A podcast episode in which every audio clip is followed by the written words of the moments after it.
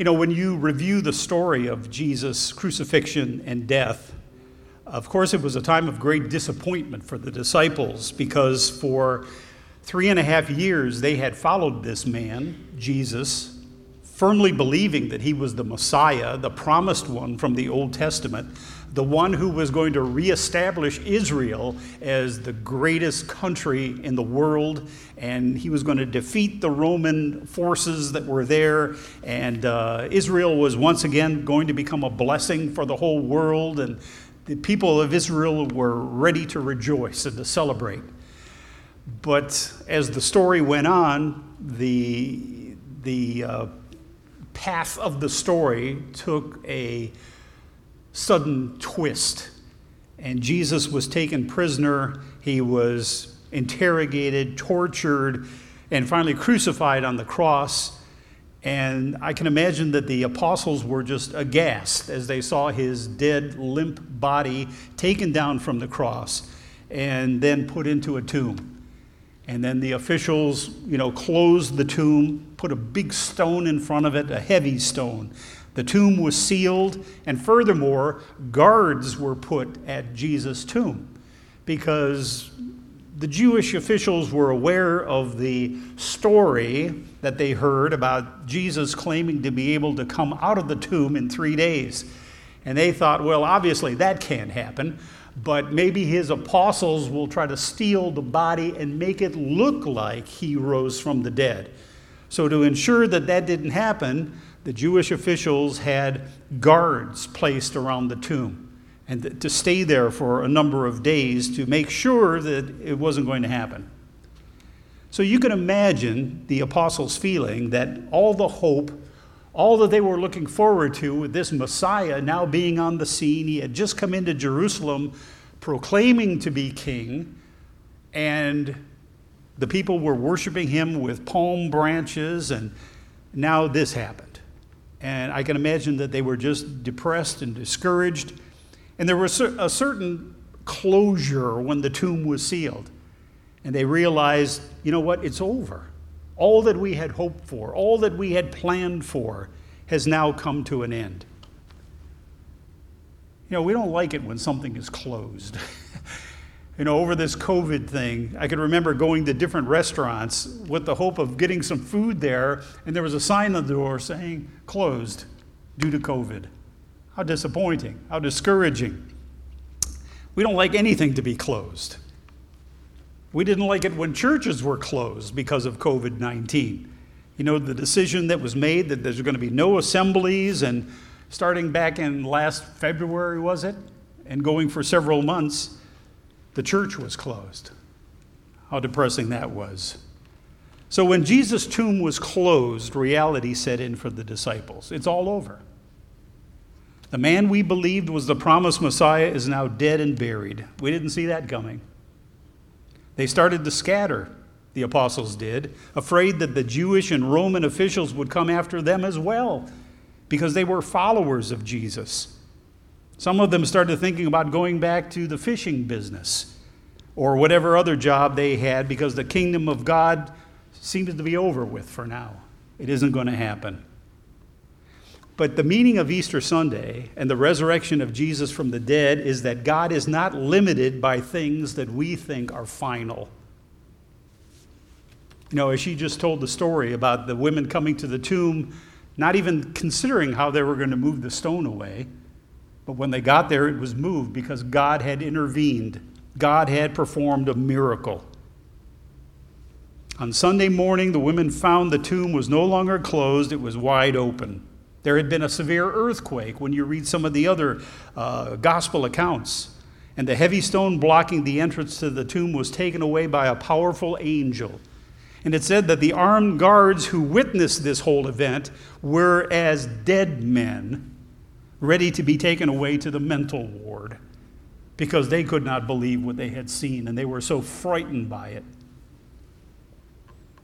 You know, there are things that we experience in this life that are discouraging and overwhelming, the results of which appear to be final, like that closed sign.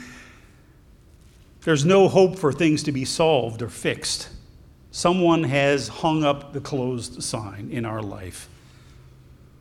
But the lesson that we're learning from this whole episode is that, you know, with man, this is impossible, but with God, all things are possible. It's a day of miracles. And I'd like to talk about four different things that we can experience in this life where things seem final. Things seem like there's no hope. It's closed, in other words. The closed sign has been placed on it. But Jesus' resurrection from the dead proved that nothing is final with God. There is always hope. And the first subject that I'd like to talk about just briefly is the subject of death. Now, the apostles thought that Jesus was dead and dead to remain dead, even though Jesus had told them several times that the Messiah was going to die, but on the third day he would rise again and come back to life. It's, it's like that didn't sink in with them or they didn't believe it. They'd never experienced anything like that before, so they thought it was impossible. You know, we encounter death in our lives too, don't we? We all have had loved ones who have died. And when somebody dies and the casket is closed and the, the tomb is sealed or the uh, burial site is filled in with dirt, that seems final, doesn't it? It seems like somebody has put the closed sign on that person's life. There's nothing you can do to bring them back. Their life is over. All that's left is the grieving. Your mind is filled with memories and maybe questions about why they died or how could this happen. It's very hard. But the lesson of the open tomb is that Jesus was demonstrating what will eventually happen to the dead, not only to himself, but to all of us. That there is life after death and there is coming a resurrection from the dead. That's one of the le- lessons that we learn from the open tomb of Jesus. He's dead no more. And the dead will be raised back to life. Turn with me to 1 Corinthians chapter 15. 1 Corinthians chapter 15. So if you ever have doubts in your mind, well, is there such a thing as the resurrection from the dead? The resurrection of Jesus affirms it and proves it to us. It's an example of what's going to happen to us eventually. The Apostle Paul says in 1 Corinthians 15, verse 20, But Christ has indeed been raised from the dead. Believe it, have faith in it, have confidence in it. It did happen. Now, notice he says, the first fruits of those who have fallen asleep. So we know that we're all going to die someday. It's just part of being human. You live so many years, some people live into their hundreds, some people die very young. But we're going to be resurrected from the dead, and Jesus was the first fruits of the resurrection from the dead, of those who have fallen asleep. So he was to come number one, to be raised to eternal life. He goes on to say in verse 21 For since death came through a man, Adam, in the Garden of Eden, he was the first one who sinned and brought on a death penalty. So, for since death came through a man, the resurrection of the dead comes also through a man, Jesus Christ, fully God and fully man. He says, For as in Adam all die, so in Christ all will be made alive, but each in his own turn. Christ the firstfruits, then when he comes, his second coming, those who belong to him. So the open tomb proves what? That Jesus' word is true. That he came back to life from the dead, showing us what's going to happen to ourselves and to our loved ones. Let's pick it up in verse 42. He goes on to say this So will it be with the resurrection of the dead. The body that is sown, the body that is buried, is perishable, it is raised imperishable. It is sown in dishonor, it is raised in glory. It is sown in weakness, it is raised in power. It is sown a natural body, it is raised a spiritual body. So we're talking here about those who are in Christ, and that's an important phrase. Those who have accepted Jesus as their personal Savior, those who live in a relationship with Him. This is what's going to happen to us eventually. Jesus set the example for us. Let's notice in verse 51. he says, Listen, I tell you a mystery. We will not all sleep. In other words, some of us will be dead at the time, and some Christians will still be alive. We will not all sleep, but we will all be changed in a flash, in the twinkling of an eye, at the last trumpet. For the trumpet will sound, the dead will be raised imperishable, and we will be changed. For the perishable must clothe itself with the imperishable, and the mortal with immortality. When the perishable has been clothed with the imperishable and the mortal with immortality, then the saying that is written will come true Death has been swallowed up in victory. so we believe in a Savior who not only has the power over death, he said in the scripture that he is the resurrection and the life. He is the one who has the power to bring our dead bodies back to life. And he will do that. And you know what? It's going to be a different kind of life for us at that time. No longer will, be, will we be made of physical stuff that can die and, and perish. We're going to be made of something different. We're going to be glorified like he is glorified right now. So he rose from the tomb glorified. He was changed. He was different. So when we're raised from the dead, we're not going to have our same old body again. We're going to have something much better. And, you know, what are we going to, going to look like? We don't know. What age will we be in the resurrection? You know, I've heard people say, well, when I come back, I, I hope I look like I'm 20, or I look like I'm 25 or, or 30. I don't know.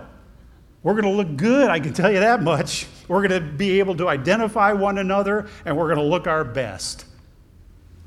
You know, now today, before coming to church, we got to kind of scrape ourselves together and look in the mirror and try to make it look ourselves, make ourselves look as acceptable as possible with all of the, you know, moisturizer and the, you know, hair products and the, whatever clothing we choose to wear. It's not going to be like that in the future. We're going to look great. We're going to feel great. God is going to bring us back to life from the dead, and it's going to be a different kind of life at that time. How do we know? How can we be sure that that's going to happen? Jesus was the first fruits. He was the forerunner. He was the one leading the troop. He was the one showing us what's going to happen to us, and we can see by looking at what happened to him. So that's the first thing that seems closed, where there's no hope death the death of our loved ones, our own death, if uh, time goes on that far in advance before Jesus returns, you and I will come up out of the grave as well. The second area of our lives where things seem broken, see, things seem closed, things seem like there's no hope, is broken relationships. Broken relationships. How sad it is when relationships break apart and nothing you try can possibly restore them. Have any of you ever experienced a broken relationship in your life? Whether it's marriage, whether it's a family member that you've become cut off from, whether it's a friendship or maybe a coworker at work, it's very stressful when you know you're not getting along with another person and the relationship gets cut off and it never is the same as it once was. And nothing you can do, it seems, uh, can restore it. I was sharing with my wife that uh, I was just notified uh, that one of my cousins died. And the family was kind of split apart after the parents passed away. Uh, and it came time for the will to be read. One of the cousins did some stuff that was underhanded. And he cheated the rest of his brothers and sisters out of the inheritance. I don't know all the details, but he became quickly the black sheep of the family.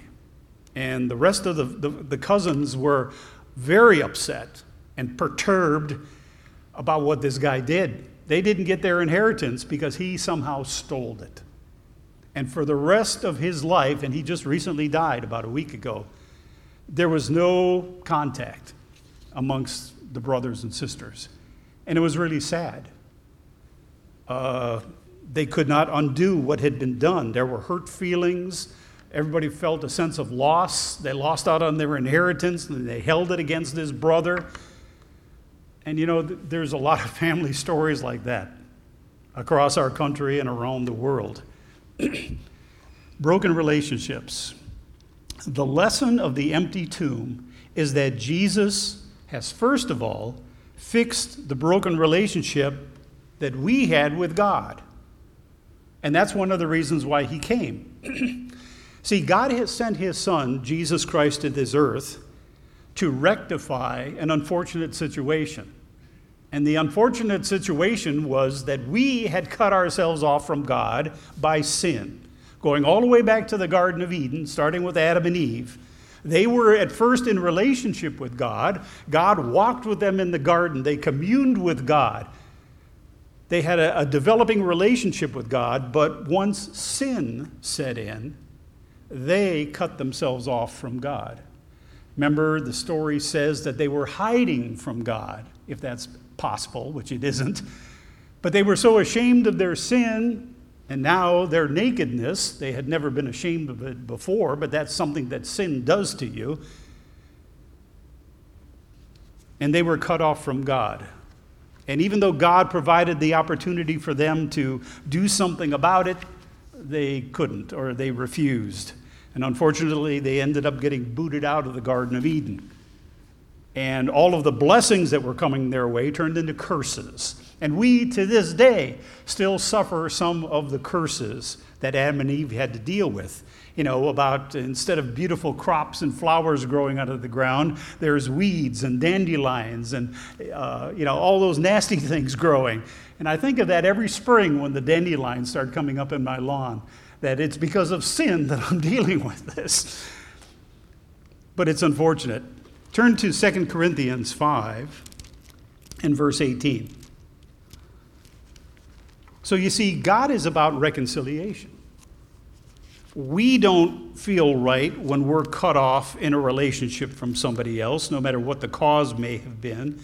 And God doesn't like people being split apart either in relationship. He is all about reconciliation. He sent his son to pay the penalty that we owed in order for us to be reconciled to Him.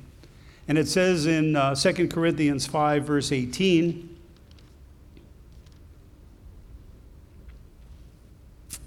All this is from God, who reconciled us to himself through Christ and gave us now the ministry of reconciliation. So, what has happened to us, we heard the gospel and we understand that Jesus death on the cross, pay the penalty for our sins, if we'll accept that and, and we'll believe that. So, great, that's happened to us now, and we're to go forth with a message of reconciliation to others. We're to tell them the good news of what Jesus has done for them, too. And all they have to do is accept Jesus as their Savior, and their death penalty is paid, and they can be reconciled back to God the Father, just as we have been. So he's given us the ministry of reconciliation. That God, verse 19, was reconciling the world to himself in Christ, not counting men's sins against them, and he has committed to us the message of reconciliation. So we are therefore Christ's ambassadors, as though God were making his appeal through us. And we're to tell them, we implore you on Christ's behalf, be reconciled to God. And that's good news that people can be in the same situation that we're now in, forgiven of our sins and back in relationship with God in spite of our sins. We've been reconciled. But you know what? We have been given the wherewithal now through the Holy Spirit to heal split relationships. Turn to Romans 12, verse 16. That's why we're told in the Bible that if anything ever happens between ourselves and another person, an offense, uh, a misunderstanding, we should go to them and apologize for something we've done wrong. Or if they're the ones who, who caused the broken relationship, we're to forgive. And that's what Paul's talking about in Romans 12, verse 16. Romans 12, verse 16. Listen to this advice live in harmony with one another. Don't be content with broken relationships. Take the first step to try to mend things and to reconcile yourself to, to, someone else. Live in harmony with one another. Do not be proud, because sometimes pride causes broken relationships, but be willing to associate with people of low position. Do not be conceited, because sometimes that causes broken relationships, especially in a marriage. Verse 17 Do not repay anyone evil for evil. Be careful to do what is right in the eyes of everybody. And if it is possible, as far as it depends on you, live at peace with everyone. So peace has already been restored between you and God. So now take that peace that you have been given through the Holy Spirit and share it with others. Do your best to maintain good relationships with others. Now, chances are you're not going to be able to be real chummy with everybody, but at least be Christian toward them. And when it comes to relationships, whether it's friendships, co-workers, marriage, family, relatives, so on and so forth, the Holy Spirit has given you the wherewithal to live in peace and harmony with everyone. And you know what? When the time comes for us to receive our eternal reward, there's going to be peace and harmony in heaven. I guarantee you. We're not going to have broken relationships in heaven because we're going to be so focused on God, Jesus Christ, and the Holy Spirit. We're going to be so tied into them and in tune with them that we're not going to have room in our lives for pride or con- being conceited or whatever else may cause broken relationships. So that's something to look forward to. And that's a lesson from the open tomb of Jesus Christ, okay? Broken relationships, all broken relationships will be healed at that time. And I think one of the ways that it will be healed is now, this is my personal opinion, but I think when we get to heaven, we're not going to remember a lot of beefs that we had with people and arguments that we had with people. You know, when we get to heaven, when we receive our eternal reward, I don't think God is going to have to go through counseling sessions with all of us. Okay, you two, I'm going to get you together here now and try to solve this problem. No, I think we're just going to forget about a lot of what has happened in this world and the problems that we had and the disagreements that we had. And everything is just going to be so very positive and unifying and harmonious in heaven that we're all going to get along with one another. It's going to be happy times, okay? A third area, we've looked at the area of death, that the open tomb has proved that death is going to come to an end. Broken relationships are going to come to an end. And the third area is pain and suffering. That's something that we all experience in this life. If you haven't yet, just hang around. You will. Get a little bit older and start to feel some of the aches and pains of being a senior citizen.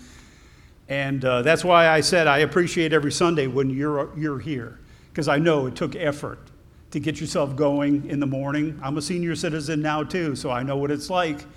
And it's an effort that you've got to put for, forth to get things done in any given day. And it's appreciated that you're here at church because, in spite of pain and suffering, uh, you're here. So today, physical, emotional, and psychological pain seems endless for so many.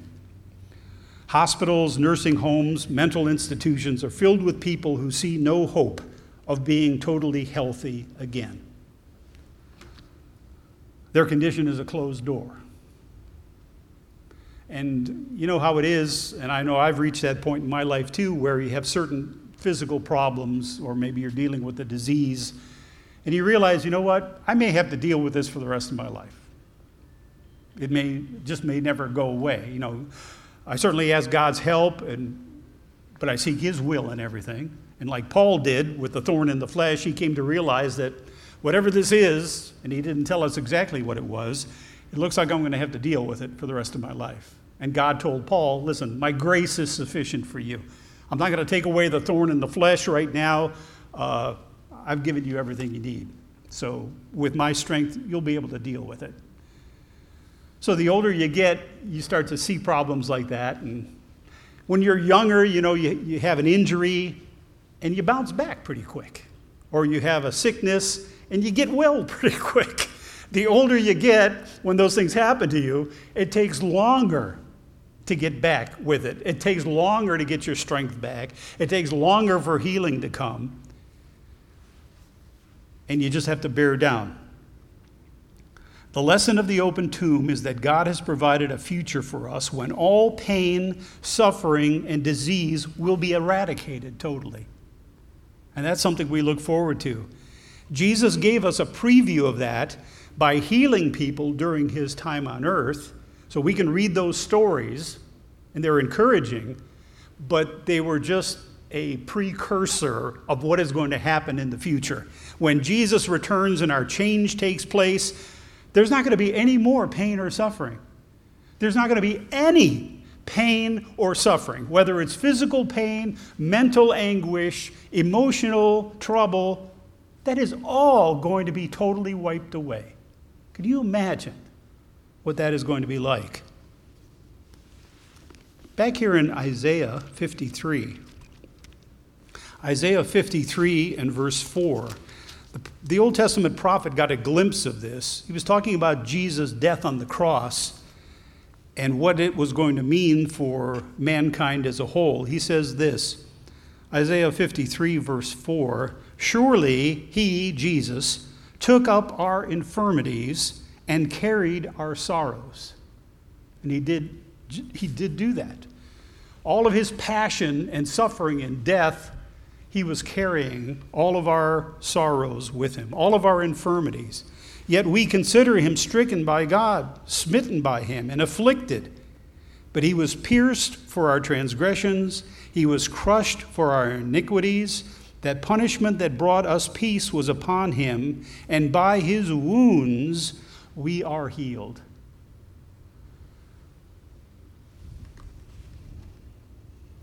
Now, as we struggle through life with our afflictions and our sickness and disease, we call on God's mercy that He will heal us, that He will intervene and, and make us feel better.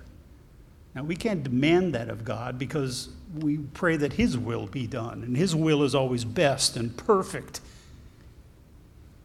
But this prophecy will be fulfilled totally when our change comes.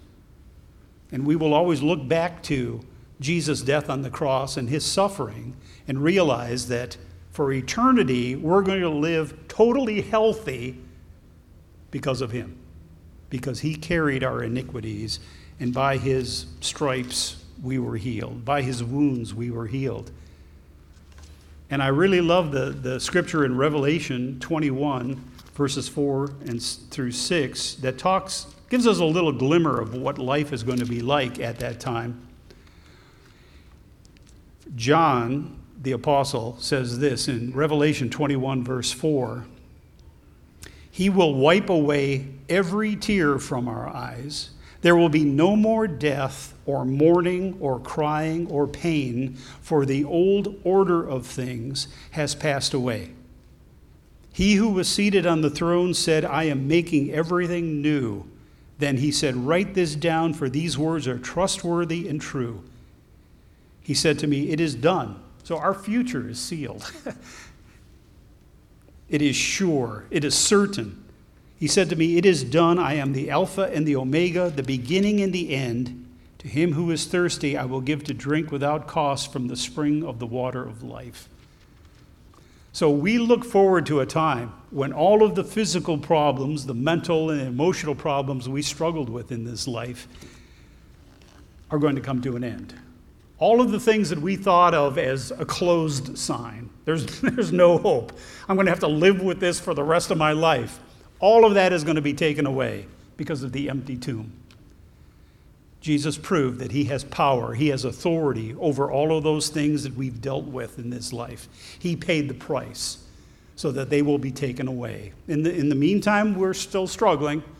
We know that God is there with us, He strengthens us day to day. But as long as we're physical, we're still struggling with some of these issues in our life. So we've seen that the empty tomb proves that death is not the end. It proves that broken relationships are not the end. Pain and suffering is not the, the end. And the fourth and final area of our lives is sin.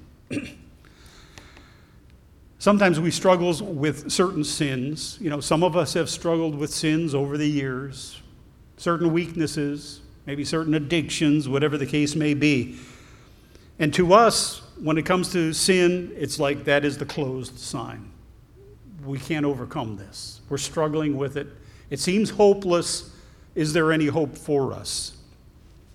Well, not only has Jesus rescued us from the penalty of sin, but the time is coming when there will be no more sin. Can you imagine that?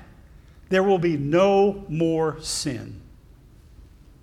No longer will we have to battle Satan, because he won't be on the scene anymore.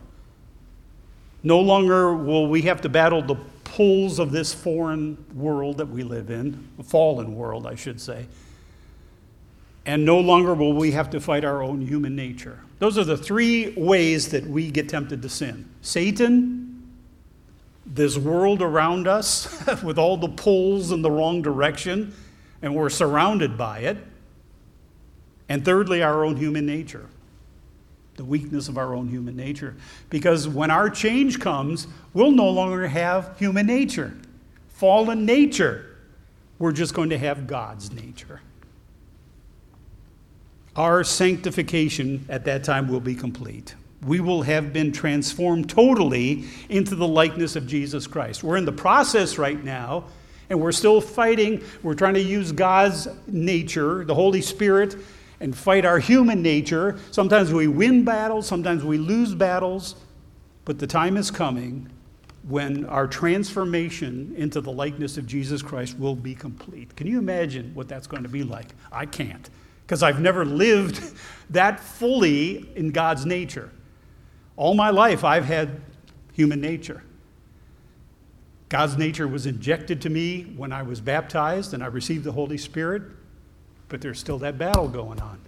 We have some good days, we have some bad days. The lesson of the open tomb is that just as Jesus was freed from the bondage of death, we will be freed from the bondage of sin.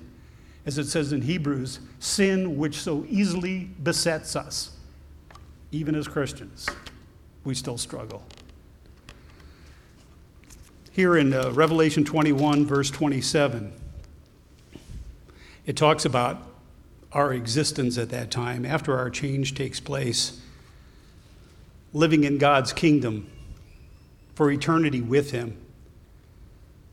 It's talking about that place, if it's centered in Jerusalem, if it's centered on this earth, or it's centered in heaven. Verse 26 the glory and honor of the nations will be brought into it. Nothing impure will ever enter it nor will anyone who does what is shameful or deceitful, but only those whose names are written in the Lamb's book of life. So, can you imagine a time when there's no longer any temptation to sin? We're all just living totally the right way. And it's by God's grace and God's glory that that is going to happen. We haven't experienced that yet. We're still struggling. But the lesson of the open tomb is that time is coming and we moan, as the scripture says, for that time to arrive. We moan as we suffer and as we, we struggle to get along, looking forward with, with all hope and anticipation for Jesus' return, our change to take place.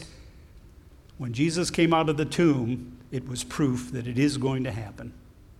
One last scripture in James chapter 5. What do we do in the meantime? James chapter 5 verse 7. This is the, the wisdom, this is the instruction, this is the advice we're given as we wait for this time longingly. That there will no longer be any death, no more broken relationships, no more pain and suffering, no more sin. Everything will be healed, everything will be good, everything will be pleasing in God's sight. So until that time comes, James says in James 5, verse 7, be patient. it's easy to say. Be patient.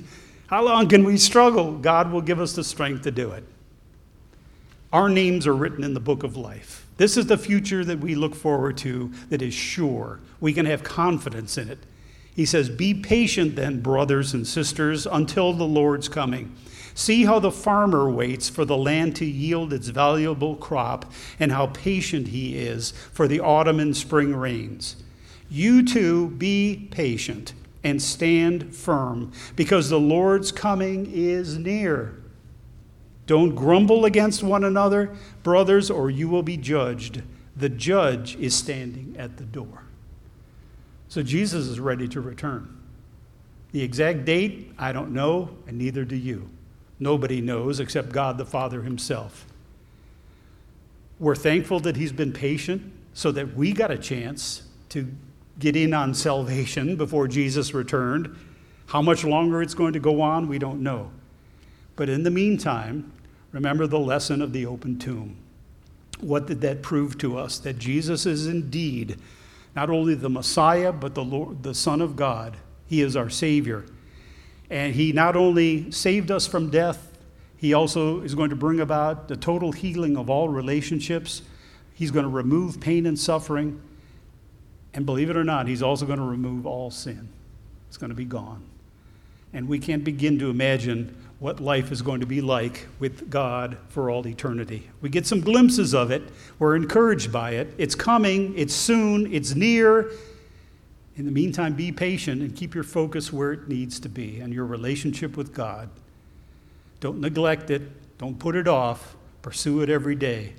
God is good, and we love Him. Let's pray. Our Heavenly Father, thank you for this word of encouragement today. As we celebrate the resurrection of Jesus Christ from the dead, it has meaning for us, powerful meaning. We look forward to a time when all of these things are going to be fulfilled. What a wondrous time it's going to be, and it's going to go on for all eternity. It's going to be nothing but joy and pleasure and love in relationship with you. So, in the meantime, help us, Father, to get through day by day. Strengthen us as we need to be strengthened, and help us to continue to put our focus on you. You're the only one who provides this for us, who made it available, and you held back nothing to make it happen. Your very Son, Jesus Christ, your only begotten Son. Father, we love you, and we look forward to the time that this will all be fulfilled. We're anticipating it. In the meantime, keep our focus where it should be, right on you. We love you, Lord. We pray this all now in Jesus' name. Amen.